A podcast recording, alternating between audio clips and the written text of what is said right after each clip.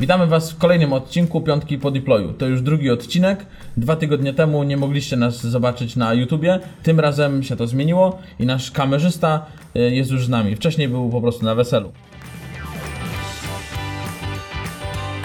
W tym odcinku powiemy o technologiach i językach, które warto obserwować w tym roku, ponieważ mamy początek roku, to wszyscy mówią o podsumowaniach zeszłego roku i, i o tym, co będzie w nowym roku.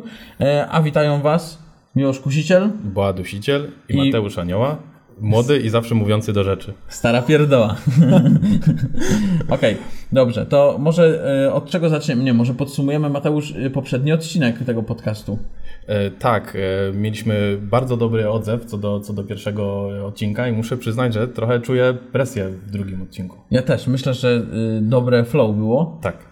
po, po ostatnim i teraz jak w sumie wiemy, że będziemy też na YouTubie, to trochę się zestresowaliśmy. Tak, i... mówię, specjalnie do fryzjera poszedłem. Tak, aż, tak, tak wid- ale... widać Mateusz, widać. Tak, ale mówię, że właśnie a, zawsze zapamiętuję takie teoretycznie bardzo przypadkowe fakty, jak że trzy miliardy urządzeń ma Java, a nigdy nie potrafię zapamiętać, na jaką długość powinna być maszynka ustawiona i zawsze wychodzi za krótko. Okej, okay, dobrze. To może, nie wiem, od czego zaczniemy? Czy podzielimy może to trochę na frontend, backend, chociaż i tak, tak wiemy, że pewne języki wdzierają się do backendu. Mam tu na myśli JavaScript. Tak. E, więc może... Zaczniesz, Mateusz, od jakiejś części, co według Ciebie w dwa tysiące dwudziestym roku może, nie wiem, warto się uczyć, czy na co zwrócić w ogóle po prostu uwagę? Dobrze, no myślę, że teraz te tematy w ogóle też z biegiem czasu, granica między frontendem a backendem tak naprawdę zaciera się, zaciera się coraz bardziej. I właśnie pierwszy temat, który, o którym chciałem wspomnieć, to jest trochę mam, mam pytanie do, do Ciebie. Jeszcze z czasów ostatnio opowiadałeś o swoich czasach webmastera, webmastera tak, webmastera, dokładnie. Tak. Na p r v kropka p l polecam. I wtedy na pewno pierwsze strony, które robiłeś jeszcze w P H P, były na tak zwanym LAMP stacku. Tak, tak, gdzie, tak. E, chociaż ja może jako bardziej frontendowy wtedy był VAMP stack, gdzie, vamp, tak, tak, tak. Gdzie, na, gdzie na Windowsie pracowałem. To był jeszcze czas, kiedy frontendowcy mm, pracowali również na, na Photoshopie i musieli mieć Photoshopa zainstalowanego. Nie? I, e, no i to był, były takie czasy w ogóle stron całkowicie statycznych, tak? Gdzie backend e, renderował, renderował cały frontend, e, więc w ogóle rola frontendowca i w ogóle rola JavaScriptu w całej aplikacji była ograniczona. Potem się pojawił Angular i pojawił nam się Minstack, tak? I wszyscy wtedy chcieli robić, chcieli robić aplikacje w Node, w Angularze, no i w Mongo, w MongoDB. No jak wiemy, MongoDB chyba, chyba nie przetrwało do końca próby czasu. Gdzieś tam, gdzieś tam na pewno przetrwało, gdzieś jest, znaczy no jest w wielu aplikacjach i tak jest wykorzystywane, ponieważ no nadal istnieje, nadal dokumentacja żyje yy, i sam, samo Mongo też żyje, tak. Więc yy, no, sam, no, NoSQL-owe bazy danych są wykorzystywane, są, jednak to a, nie ale... jest tak, że, że nie, ale jeżeli chodzi o tak. Mongo może dla frontendowca, to, to wtedy bardziej, tak? Bo nie, nie wiem, z czego w ogóle to wynika, że NoSQL-owa baza została wykorzystywana, jest wykorzystywana przez frontendowców, coś jak chyba Firebase teraz dla mobilek, tak? Jest taki bardzo popularny. To tak. Jest powiedzmy taka, według mnie taka tymczasowa trochę baza danych, ona ma dużo ograniczeń mhm. i no, można by równie dobrze powiedzieć, że bazy danych można by było w storage'u, w przeglądarce zrobić, też by było super pewnie, co? Jakiegoś JSON-a umieścić i... Można by, można by. Wydaje mi się, że to może taka kontrowersyjna opinia, ale bardziej jakby JavaScriptowcy czy frontendowcy są bardziej podatni na nowe technologie i po prostu wtedy to była nowa technologia. Hipsterzy programowania po prostu. Tak jest. Tak to możemy nazwać. E, znaczy, no Mongo nadal istnieje, ale jakby już teraz wiemy, jakie jest jej, jej przeznaczenie, gdzie ją rzeczywiście stosować i ono jest dużo bardziej niszowe może niż na początku zakładaliśmy. No ale era tego Minstacka też szybko minęła. Potem pojawił się, pojawił się React, no i właściwie wtedy wykorzystywaliśmy Webpacka do tego, żeby budować pliki, pliki statyczne i te pliki statyczne po prostu też wrzucaliśmy gdzieś tam na, na jakiś serwer. Problem był z tym taki, że to znowu był bardzo prosty H T M L i było bardzo dużo problemów, żeby no, zewnętrzne wszelkie boty, S E O, pozycjonowanie, żeby tą właściwy content i właściwą zawartość tej strony odczytać. Nie? Teraz mocno przeszliśmy, znowu mamy kolejną jakby generację tych narzędzi i, i tego podejścia, czyli mamy jakby strony generowane statycznie, a mamy takiego Gatsby'ego i mamy też, i mamy też powiedzmy Next.js'a. I właśnie taki nowy stack, którym teraz to się określa, to jest Jamstack. i jakby pod tym nie kryje się żadna konkretna technologia, bo samo Jamstack oznacza JavaScript, A P Is i markup i jest mocno związany właśnie z, ze stronami statycznymi i rozwiązaniami dopasowanymi typowo pod te rozwiązania. Czyli chcesz, Mateusz, powiedzieć, że robimy aplikację w Reakcie, a później generujemy z niej stronę statyczną? Dokładnie, tak. Czyli mamy koło, jak powiem, obeszliśmy. Tak, no, no yy, dobre podejście, super, ale to jest chyba tak, że yy, ten React, czy w ogóle takie podejście zrobiło się tak popularne, że, ale chyba zabrakło właśnie tego czegoś dla S E O i tak dalej, żeby to mogło być tak już jest. wygenerowane i też pewnie prędkości jakieś, jakiegoś takiego performance'u właśnie, nie? Yy, bo, bo z tego, co kojarzę, to właśnie całe jamstackowe właśnie podejście takie, tak, ma, ma rozwiązać problem też performance'u w ogóle, tak, że możesz jednak to wrzucić sobie na jakiegoś C D N-a i, i stamtąd to wszystko po prostu serwować. Tak, myślę, że właśnie jakby podejście do, do, do C D N-ów i, i z nich korzystanie to dużo, dużo właśnie jakby polepsza nam też te, te, te czasy renderowania, ładowania samej, samej strony.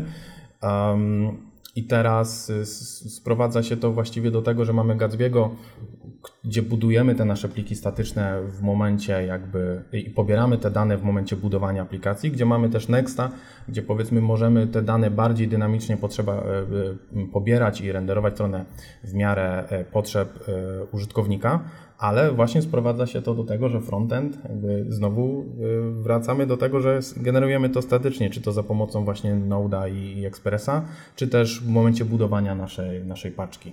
I myślę, że, że o ile samo ja, ja, ja osobiście właśnie z tym określeniem konkretnie Jamstack spotkałem się dużo później niż z samymi narzędziami. Jakby wykorzystywałem te narzędzia, mm-hmm. a potem się dowiedziałem, że właśnie się tak jakby tą całą grupę tych narzędzi określa się takim mianem. Żeby było łatwiej, żeby jakiś buzzword powstał, to trzeba było to jakoś Dokładnie, nazwać. Tak, tak, że można tak. było to jakoś sprzedać Dokładnie, potem klientowi. Bo inaczej nie istnieje. Tak, tak jak mamy instrukcje warunkowe i później nazwano to po prostu e, sztuczną inteligencją. Dobrze, a Mateusz, to znaczy, że chcesz powiedzieć, że e, Gatsby to jest technologia, której warto się na przykład, e, którą warto się zainteresować w tym roku?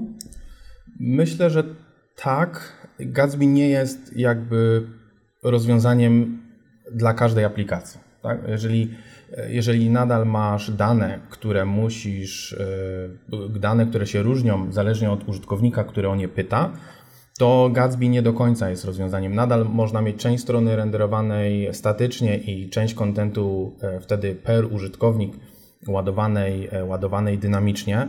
O tym może jeszcze troszeczkę też, też wspomnę, ale jeżeli robimy, mamy blog posty i możemy sobie budować naszą aplikację z każdym nowym blog postem, albo mamy po prostu landing page, no to jeżeli w którymś momencie, w tym momencie nam się wydaje, ok, może, może React, to jest za dużo do takiej strony statycznej, mhm. no to wtedy Gatsby byłby idealnym rozwiązaniem. Okej, okay, okej. Okay. To ja może yy, przeskoczę na tą backendową część. Tak. I powiem coś, coś o językach. W sumie wiemy chyba wszyscy, jakie są popularne języki, widzimy to po ofertach pracy, że jest tam i, i Python, TypeScript, tak? No tak to jest. Trochę go przyciągnąłem tutaj po, na backendową część, ale też wiadomo, że bardzo dużo jest wykorzystywany po, po frontendzie, a tu mam na myśli akurat jakiegoś Node'a.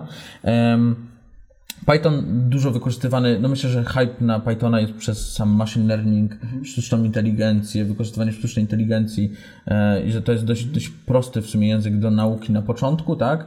E, ma swoje jakieś niuanse. Bardzo fajne jest to w sumie, co mówiliśmy w sumie w poprzednim odcinku o tym, że e, Python odciął się od wersji dwa, tak? I, i dzięki tak. temu mamy to odcięcie i możemy iść po prostu dalej, tak? Coś jak problem jest na przykład z tą Javą, tak? Mamy Javę i, i teraz to odcięcie powstało w taki sposób, że został stworzony Kotlin. O Kotlinie musiałem na szczęście tutaj wspomnieć, bo mamy tutaj w firmie fanboya, który by sobie nie darował, żebym nie powiedział o, o, o Kotlinie. Ja się go pytałem, co to mówi, jest ten Kotlin, on mówi, że taki fajny ketchup, tak? I, i podobało mi się to, że na ketchupie było napisane hot and spicy i to pasowało od razu do mojego stanowiska, więc myślę, że, ale akurat Kotlin, jeżeli chodzi o Kotlina, to chyba dużym sukcesem w ogóle języków jest to, że duże firmy za tym stają po prostu. I w tym przypadku Google, który powiedział, że hej, słuchajcie, jeżeli chcecie robić aplikację na Androida, to nie już w Javie, tylko Kotlin. I teraz wchodząc w dokumentację, na przykład do, przy tworzeniu aplikacji na Androida, domyślnie pojawia się na przykład y, instrukcja do Kotlina, tak? Jak to zrobić w Kotlinie, a nie w Javie. Java jest tam gdzieś wyszarzona, jakiś, wiesz, Mateusz, powiem po frontendowemu position absolute left minus pięć tysięcy pikseli i nie ma. Tak, więc tak, tak się ukrywało w sumie tak. przed, przed botami, tak? Tak. Ja ze swojej strony jakby też widzę, że Kotlin, mówi się o nim coraz więcej, pojawia się, pojawia się też w coraz większej ilości miejsc i tak jakby tutaj znowu się może trochę odwołam do mojego brata, który zaczynał pracować w Androidzie właśnie na Javie i jakby też jak najszybciej chciał przejść na, na, na Kotlina. Też był na konferencji kotlinowej w Amsterdamie w zeszłym roku i mówi, że jakby temat Kotlina w środowisku androidowym jest, jest bardzo na czasie i, i, i wszyscy właściwie w środowisku androidowym patrzą w kierunku Kotlina i co tam się jeszcze hmm. będzie, będzie dziać. Kotlin, Kotlin już wyprzedził Java jako y, najpopularniejszy język programowania pod aplikację na Androida, tak? Więc... Czy Kotlin chodzi na trzech miliardach urządzeń? Nie. Czyli nie wyprzedził jeszcze. Ale wyprzedził jako popularny język po prostu, a nie w aplikacjach popularnych. Nie wiem, czy dobrze wyjaśniłem, ale jeszcze tylko dodam taki niuans, że jest wspierany przez JetBrainsów, więc tak, to, to też tak, jest tak, tak. duży boost dla, dla, dla takiego języka. Nie? Tak. Odnośnie tego mhm. Pythona, o którym jeszcze wspominałeś, właśnie, że Python, machine learning i tak dalej, kiedy tu mówimy o Kotlinie, kiedy też mówimy o, o, o Javie, to warto wspomnieć o tym, że Python jakby sukcesywnie i systematycznie z jak rozwojem języka stawał się coraz popularniejszy. Jeżeli mówimy, że za Javą stała duża, duża firma, teraz za Kotlinem również stoi duża firma, za innymi językami. Za Golangiem stoi duża firma, tak, tak. Taka jakieś Google czy coś. Ktoś tam kiedyś o tym wspominał, tak, coś tak. tam słyszałem. Ale tak samo ze Swiftem, to Swift w pewnym sensie też jakby był skazany na sukces, ponieważ no, był, chcąc pracować i tworzyć aplikację na E S A, musieli wybrać Swifta, a Python moim zdaniem zyskał taką popularność i zyskuje ją nadal przez jakby przez, no, przez to, jak działa, jak sam język jest rozwijany i on sobie jakby przez te lata sukcesywnie zbudował dobrą reputację po tak, prostu. Tak. Taka konsekwencja po prostu tak. w, w rozwijaniu je, języka. Mówiliśmy o językach, które są wspierane przez duże firmy, to tak jak Golang, tak? Tak. Golang też myślę, że język... Mamy dużo na czasie mikroserwisy, tak? Mikroserwisy. Zaraz powiemy Wam o nowej nazwie, którą wymyśli... Nie, nie wymyśliliśmy, w sumie gdzieś tam chyba znalazłem hmm. też. O nanoserwisach. Myślę, że to można by powiedzieć, że to jest taki jeden endpoint po prostu w aplikacji. Jeden. Mamy nanoserwis.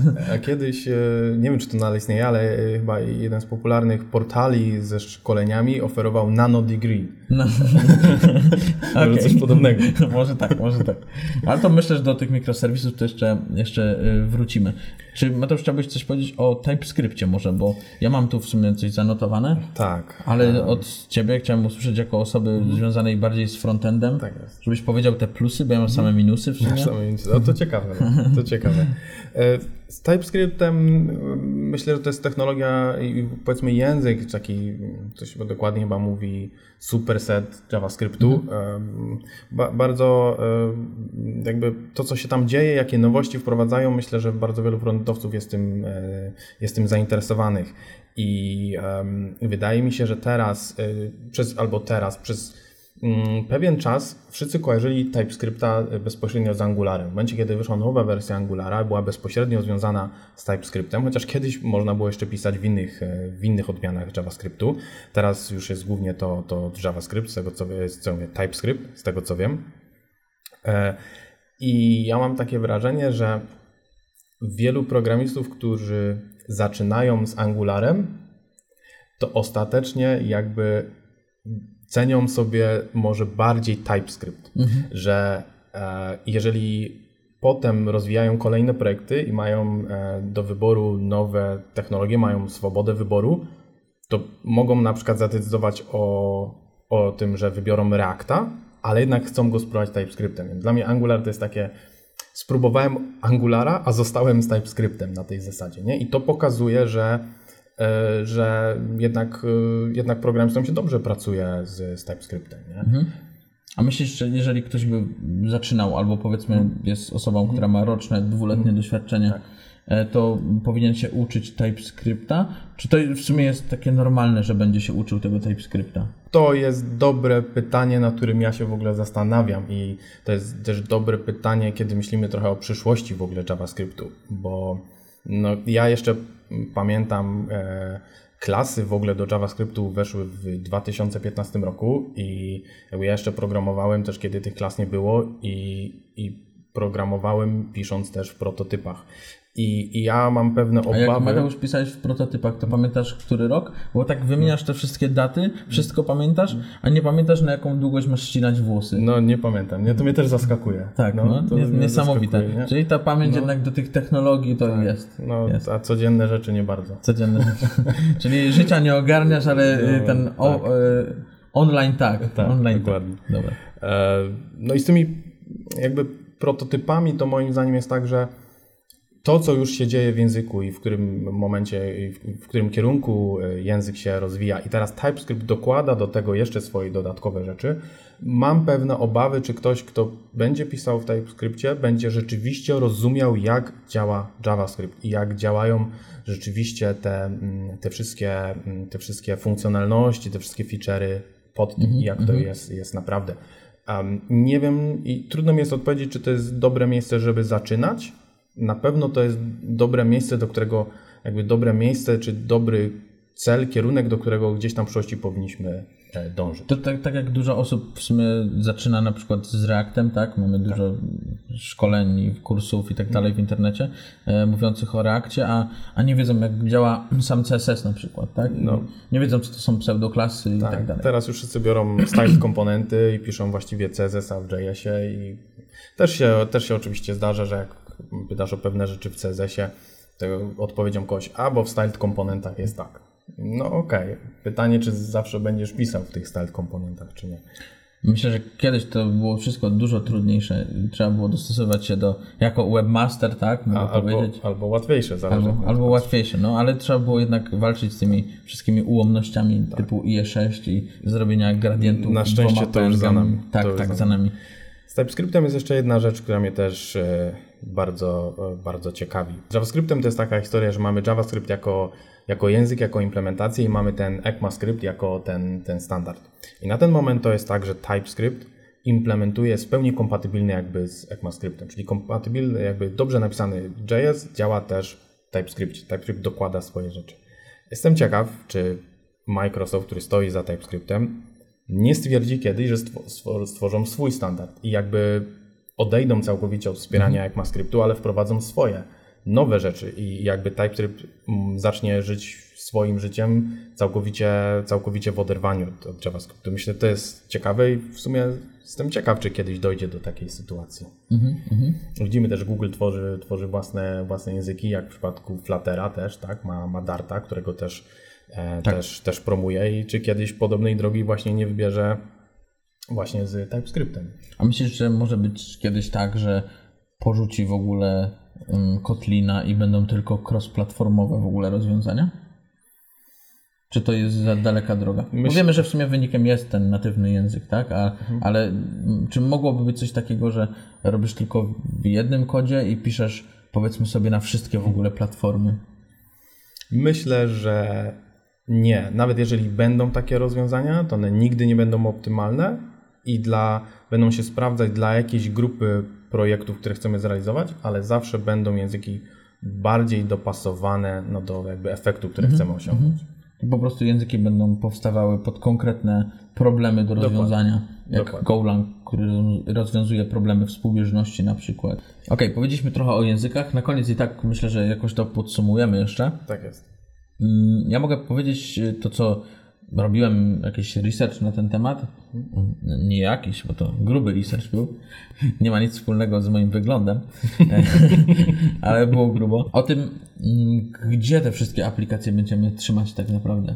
I teraz tylko cloud, tylko cloud, tylko wszędzie cloud. cloud. W sumie teraz nie wiem, czy jest taka opcja, żeby gdzieś coś zaczynać, na przykład swoją przygodę z programowaniem, czy, czy teraz już programując, czy współpracując z jakimiś poważniejszymi klientami i tak dalej, nie wykorzystywać cloudowych rozwiązań. Chyba że mówimy o jakichś bardzo dużych korporacjach, które muszą być od tego w jakiś sposób odcięte, ale tak duża korporacja jak nasz rząd na przykład to przecież też mówi o narodowej chmurze, tak? Która będzie działała na, na Google Cloudzie, co prawda, ale... Tak, bo, bo Google w ogóle inwestuje chyba mocno tutaj w nasz region i też będzie, będzie otwierał będzie otwierał oddział w Warszawie. Tak, będzie tam chyba jakiś data center, tak. Tak, który umożliwi właśnie to, że chyba będzie dzięki temu to wszystko mogło być zgodne z R O D O, bo będziemy przechowywać dane w Polsce. W sumie powiedziałem o tym, że wszystko pójdzie do clouda i jeżeli miałbym powiedzieć, że ktoś miałby się czegoś uczyć, coś miałby sobie postawić jako cel w dwa tysiące dwudziestym roku, to na pewno poznać jedno z cloudowych rozwiązań. Niekoniecznie to musi być Alibaba Cloud.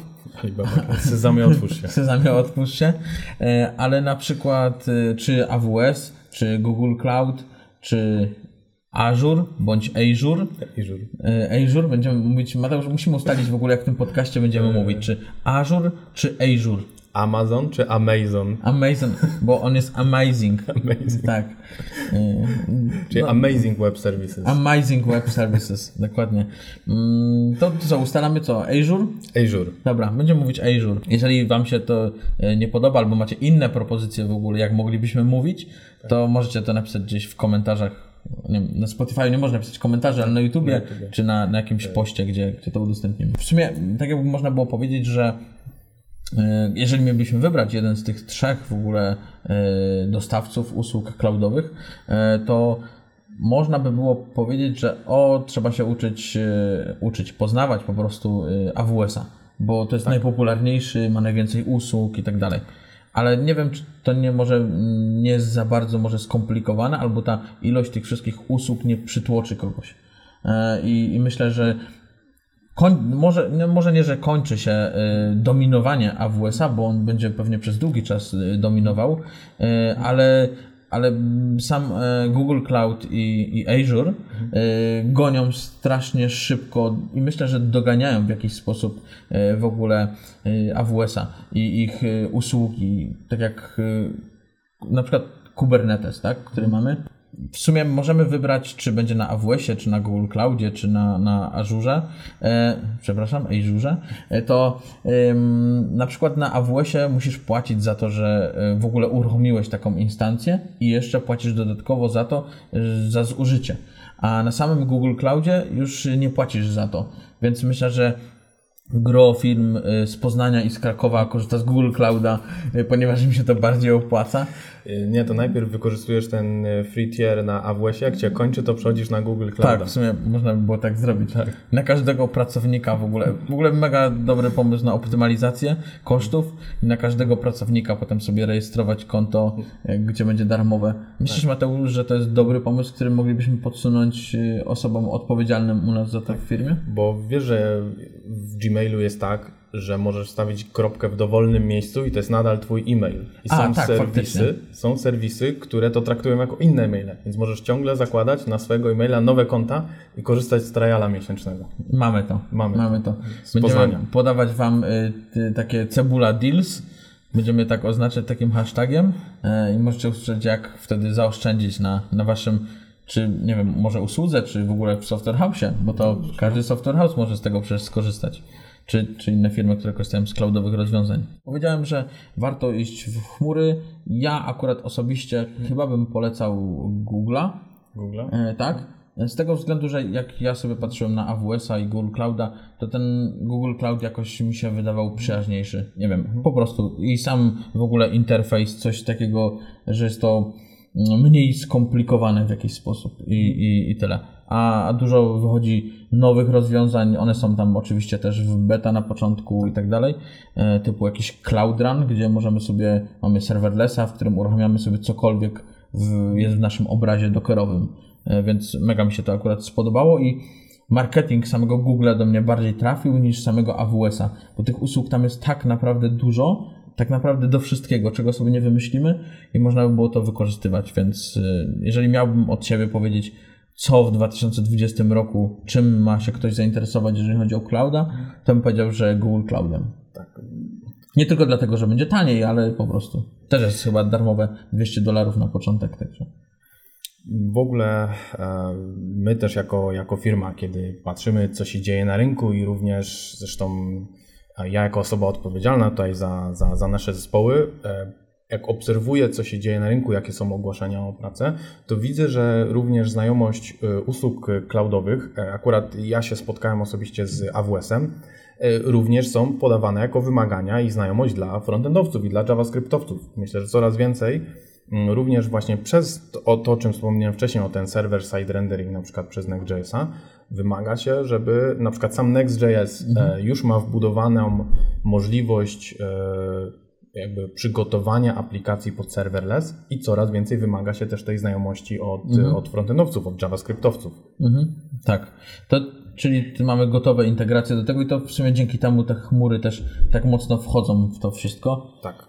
Widziałem taką fajną prezentację, na, których, na której ktoś mówił o chmurach i przyniósł parasol na to. I miał być śmiesznie, i chyba wyszło śmiesznie w sumie, jak się śmiejemy teraz. Tak, tak jak na e, meetupie kotlinowym był Kaczuk nagrody. Tak, tak, tak, tak. To jeszcze przy okazji właśnie tych, tych rozwiązań, o których mówisz, pojawiły się też rozwiązania, które mm, są właśnie mniej jakby skomplikowane, nie są takie przytłaczające właśnie pod względem ilości usług i są bardziej dopasowane pod rozwiązania JavaScriptowe, a szczególnie pod rozwiązania właśnie też te Jamstackowe, o których, mm. o których wspominałem wcześniej. I um, jest, taka, jest taki usługodawca, który się nazywa Netlify i on właśnie nam dostarcza y, typowo skonfigurowaną usługę pod te rozwiązania. Właśnie możemy narzucać i strony statyczne, mamy do tego continuous deployment, ale mamy również serverlessa i serverless function pod, pod Node'a. Mhm. I, um, i to, o czym ty mówisz, że wydaje mi się właśnie to jest dlatego popularne rozwiązanie, bo jest ono od razu dopasowane do tego, co frontendowcy chcą osiągnąć, a nie, że otwieramy panel A W S-a i rozwijamy listę usług i lista usług nie mieści się na jednym ekranie, a jak w A W S-ie weźmiesz jakiś kurs, tak, i masz go, na przykład kurs już jest z zeszłego roku, otwierasz ten panel, porównujesz go z tutorialem, który oglądasz i nagle już jest kompletnie inaczej. Już tak? Tego nie ma, albo został rozbity na tak. dwa różne, dwie różne usługi. Dokładnie. Po prostu. Mhm. Okej, okay, jak mówimy o tych cloudach, to w sumie co chyba jest, robi się mega popularne, to mikroserwisy, czyli teraz każdy chce mieć mikroserwisy, niektórzy nawet nie wiedzą, co to jest i jak to działa, ale mm. że jest to jeden z buzzwordów, tak. Nie wiem, czy możemy, może nazwijmy rok dwa tysiące dwudziesty rokiem mikroserwisów na przykład. Mieliśmy rok mobile, mieliśmy rok big data, mieliśmy rok Linuxa, on chyba zawsze trwa, bo, to, nie wiem dlaczego, ale zawsze trwa tak jak i trwa rok mobile, może dlatego, że to cały czas jest rozwijane. Tak może rok dwa tysiące dwudziesty nazwiemy sobie mik- rokiem mikroserwisów. Mikroserwisów. Znaczy, temat już istnieje od dawna i o temacie się bardzo dużo, dużo mówi, mówi cały czas. Tak samo mówi się właśnie, coraz więcej się mówi o mikroserwisach na frontendzie, czyli o mikrofrontendach. O, a to bardzo ciekawe podejście. No, ja osobiście jestem dość sceptyczny z samego faktu, jak większość ludzi to przedstawia. Kiedy myślą o mikrofrontendach, to najczęściej przykład podają, możesz mieć aplikację i możesz mieć część w Angularze i część w Reactie. Tylko nie widzę powodu, dla którego chciałbym aplikację rozdzielać na dwie osobne biblioteki, frameworki. Jakby co ja zyskuję, zwiększając tak poziom skomplikowania aplikacji. Może tym, że tym dużym plusem, który stoi za mikroserwisami, jest to, że masz też no, te zespoły jednak rozproszone, tak? I powiedzmy, że jeden zespół jest taki, który pracuje sobie w Reactie, drugi, który pracuje sobie w Angularze na przykład, to wtedy miałoby to sens, ale pytanie, jak, jak to chyba jest największy problem w ogóle mikroserwisów, znaczy problem, jak podzielić te mikroserwisy, znaczy jak podzielić ten cały nasz monolit, tak. który mamy, czy w ogóle to, co planujemy, nasz produkt, podzielić na konkretne mikroserwisy. Jak bardzo się w to zagłębiać, jak bardzo to wszystko, powiedzmy, pociąć, tak?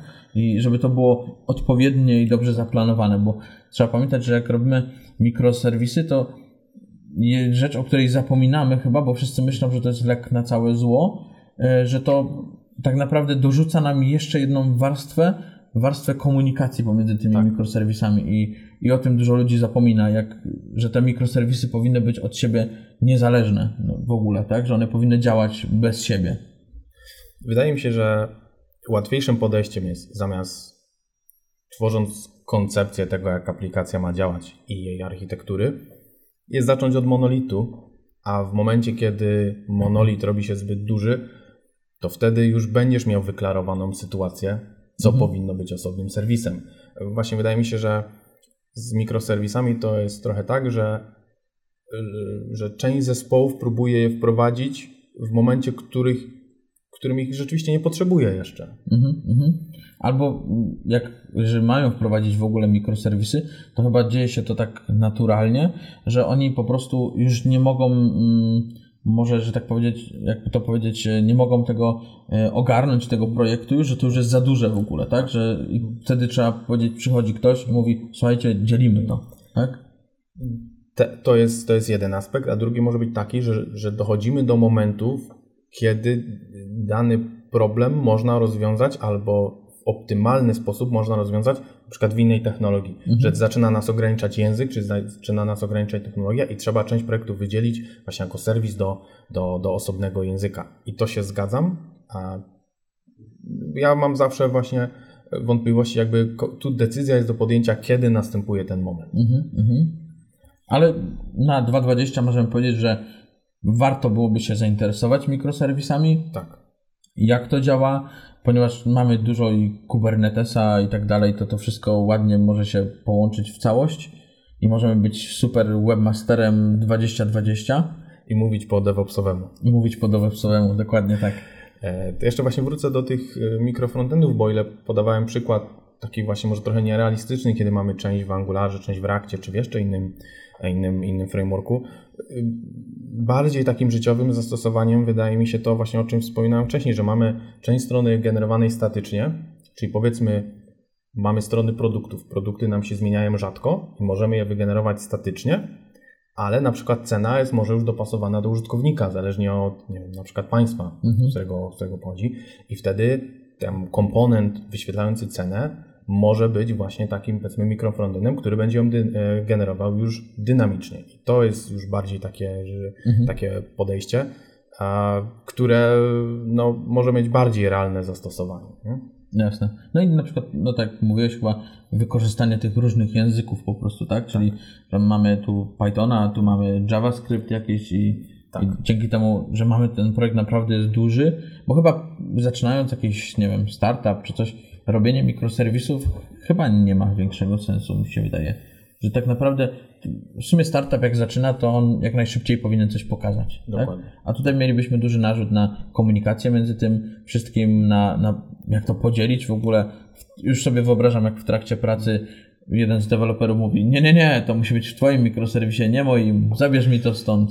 Albo mamy zespół e, Pythonowy i JavaScriptowy, no i, no i nagle zespół JavaScriptowy decyduje się na jakąś zmianę albo w ogóle odchodzi i w tym momencie mamy dwie technologie do pogodzenia. Zespół, który został, który pracuje w Pythonie na przykład może w ogóle nie chcieć też pracować w JavaScriptie, nie? Więc tak jakby musimy też mieć odpowiednią skalę firmy, żeby być w stanie to, to zawsze obsłużyć. Nie może być tak, że, że nagle JavaScript staje się naszym wąskim gardłem i nie mamy tego jak obsłużyć. Teraz wszystkie aplikacje w sumie jak robimy, to są robione w RESTcie i no jest jeszcze oprócz tego GraphQL. Dokładnie. I jak, Mateusz, wygląda sytuacja po stronie frontendowej z tym GraphQL-em? Czy to jest wygodne dla frontendowca? Bo ja mam wrażenie, że tak. Nie chcę Ci narzucać od razu odpowiedzi, ale wydaje mi się, że tak.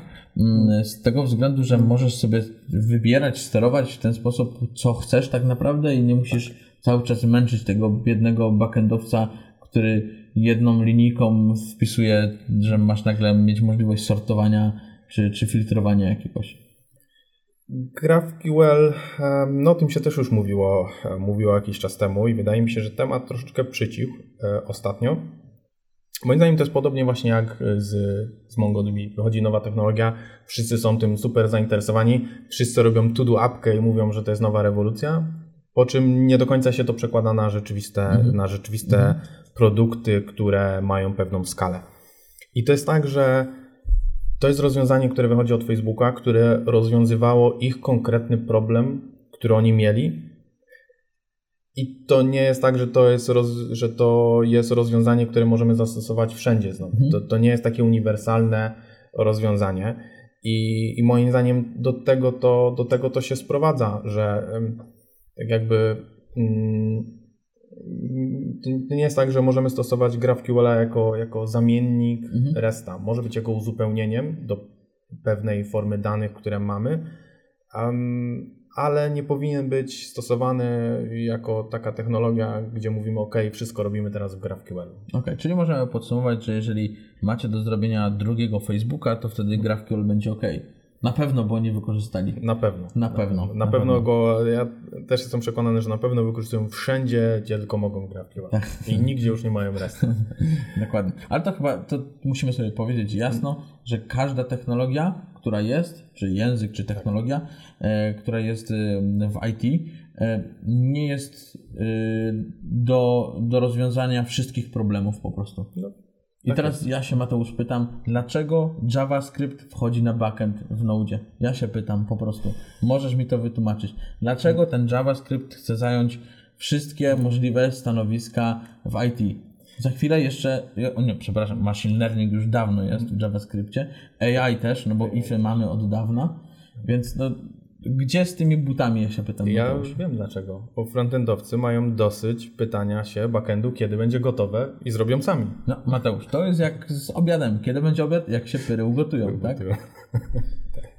Jeżeli chodzi o GraphQL-a, to jedna rzecz, yy, dlaczego warto go, go obserwować, to jest no, bardziej troszkę związana z Reactem. I teraz w Reactie pojawia się, pojawia się temat właśnie concurrent mode i również suspense, i to są rzeczy, które mają bardzo dobrze współpracować z GraphQL-em. Mhm. I myślę, że pod tym względem e, ja osobiście jestem ciekaw też tych, tych, tych nowości w, w Reactie i jestem ciekaw, Jak, czy, czy to pomoże troszeczkę bardziej zaistnieć GraphQL-owi właśnie.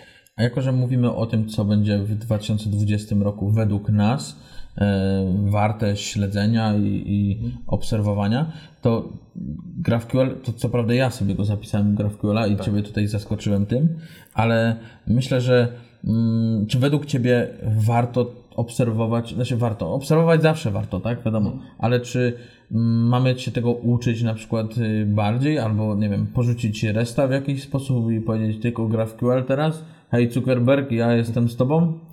Kompletnie, kompletnie nie. I ja może, tak jak powtarzałem troszeczkę też w poprzednim odcinku przy okazji Fluttera i w ogóle e, tych, tych różnych rozwiązań cross, cross-platformowych, tak jak tu, ja zawsze jestem trochę sceptyczny i zawsze wolę dać technologii trochę czasu, zobaczyć jak ona będzie też w pewnym sensie dojrzewać, mhm. tak? jak, jak rynek będzie ją akceptował, i uważam, że jakby to nie jest tak, że kiedyś będzie za późno na, na jakieś rozwiązanie, że nagle ominie nas jakiś moment i już powiemy o nie, teraz już za późno i, i tak dalej.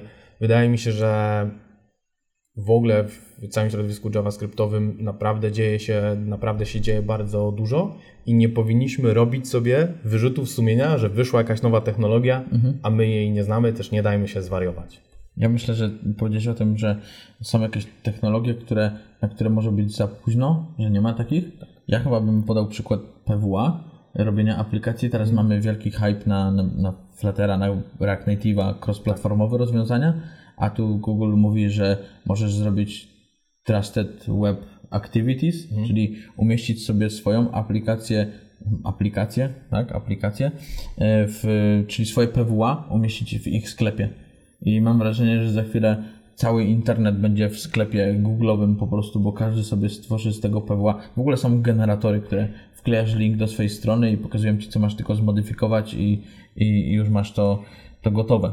Więc myślę, że to może jest takie trochę opóźnienie tego, bo w sumie jak widać Google idzie po różnych frontach, tak? I, i próbuje zagarnąć tych, nie wiem, i deweloperów, i w ogóle cały interes w całym I T z każdej strony i próbuje robić i trochę po tej, powiedzmy, stronie budżetowej, że tak powiem, no bo kiedy klient wybiera P W A, wtedy kiedy nie ma pieniędzy, tak? A cross-platformowe rozwiązania wybiera wtedy, kiedy słyszy o buzzwordach i chce zrobić faktycznie dobrą aplikację. No a później mamy jeszcze natywne, ale to, to już tam jest naprawdę bogatych klientów, to już naprawdę. Wydaje mi się, w takim, takim przypadku P W A może się sprawdzić jakiś taki proof of concept, przetestowanie rynku, ale w momencie, kiedy no chcemy jednak zbudować aplikację, z którą wiążemy swoją przyszłość, powinniśmy rozważyć inne rozwiązania. No myślę, że każdy zaczynający startup wiąże z tym przyszłość i widzi z tego drugiego Facebooka czy, czy jakieś inne rozwiązania. Tindera. Tindera, na przykład Tindera. Tindera dla programistów. Dla programistów. Myślę, że to jest dobry pomysł w ogóle, Mateusz, żeby zrobić Tindera dla programistów. Tylko, że no. tydzień temu mieliśmy... technologiami? Tak, no jest no. teraz w ogóle strona, która dopasowuje ludzi na podstawie ich hasła. Że wpisujesz swoje hasło A, i łączy cię z tak. innymi, innymi osobami. Więc zrobiłeś jakie samo hasło jak ty. Tak, tak, tak, tak. Wiesz, bo teraz możesz najlepiej robić sobie hasło, na przykład, które wpiszesz sobie incorrect. A. I wtedy jak wpisujesz coś innego, to pokazuje ci, że your password is incorrect, więc to jest, to jest naprawdę dobra podpowiedź. Świetnie. Okej, okay, ja myślę, że y, czy, y, podsumujemy chyba to wszystko, tak żeby wszyscy mogli wiedzieć po tym całym czasie, na czym powinni się skupić. Ja mam jeszcze jeden taki okay. może, może bonus na Aha. koniec, e, o, którym, o którym chciałbym wspomnieć, bo niekoniecznie jest to technologia, mm, ale osoba. I, e, to jestem ja. Prawie. Prawie, okej. Okay. E, mamy jeszcze oprócz jakby znanej wszystkim e, trójki w frameworków, czyli Angulara, Reacta i Vue, pojawia się również coś takiego jak Svelte e, i gdzieś tam się, gdzieś tam się, się o tym mówi. Mm. Uważam, że jest to też ciekawe podejście. Nie uważam, żeby gdzieś tam jakby wielce zdominowało tutaj rynek bibliotek JavaScriptowych, ale facet, który za tym stoi, czyli Rich Harris, jest świetnym prelegentem i robi świetne, świetne wykłady, świetne występy i uważam, że jest na pewno, na pewno fajnym gościem, żeby go obserwować, czytać co pisze też na, na, na Twitterze mhm. i, i patrzeć na jego zdanie, jego opinie na pewne tematy i na pewno są wokół niego są skupione ciekawe dyskusje z, z JavaScriptem. I przy tej okazji też chciałem się spytać, czy oglądałeś ten serial Silicon Valley? Tak. To Rich Harris, zawsze jak go, na niego patrzę, to wygląda dla mnie jak Erlich Bachman z Silicon Valley. Faktycznie. Tak.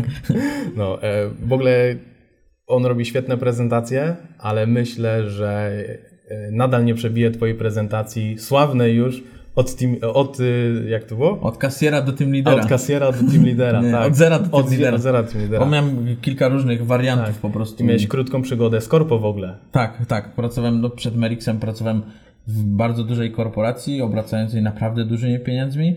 E, miałem też kontakt bezpośredni w ogóle z klientem, co, tak. co było mega dużym tak doświadczeniem. Zazwyczaj stałem po, mocno po lewej stronie yy, w McDonaldzie przy kasie. Było naprawdę dobre doświadczenie. I tam nauczyłeś się jakby najwięcej, na, najważniejszej lekcji życiowej. Tak, to było trzy K. Przy mopowaniu. trzy K przy mopowaniu, czyli komunikacja, kooperacja i koordynacja. Gdzie cię to zaprowadziło? Proszę bardzo, hot. hot. No dobrze, czyli podsumujemy. Podsumujemy, bo jeszcze w sumie jak mówiliśmy o frontendzie, nie wspomniałeś o Vue.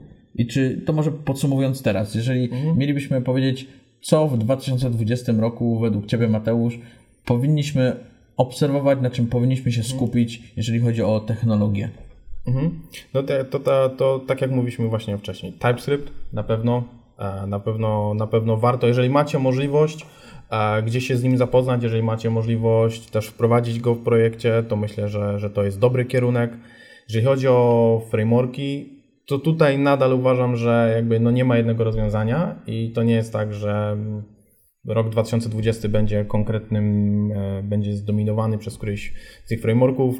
Wybierajmy ten, który jakby nam odpowiada. Może... Który rozwiązuje problem w projekcie, tak? Dokładnie. Znaczy większo- większość problemów da się rozwiązać w każdym z nich. I miejmy tu nawet mhm. może gdzieś trochę subiektywną opinię.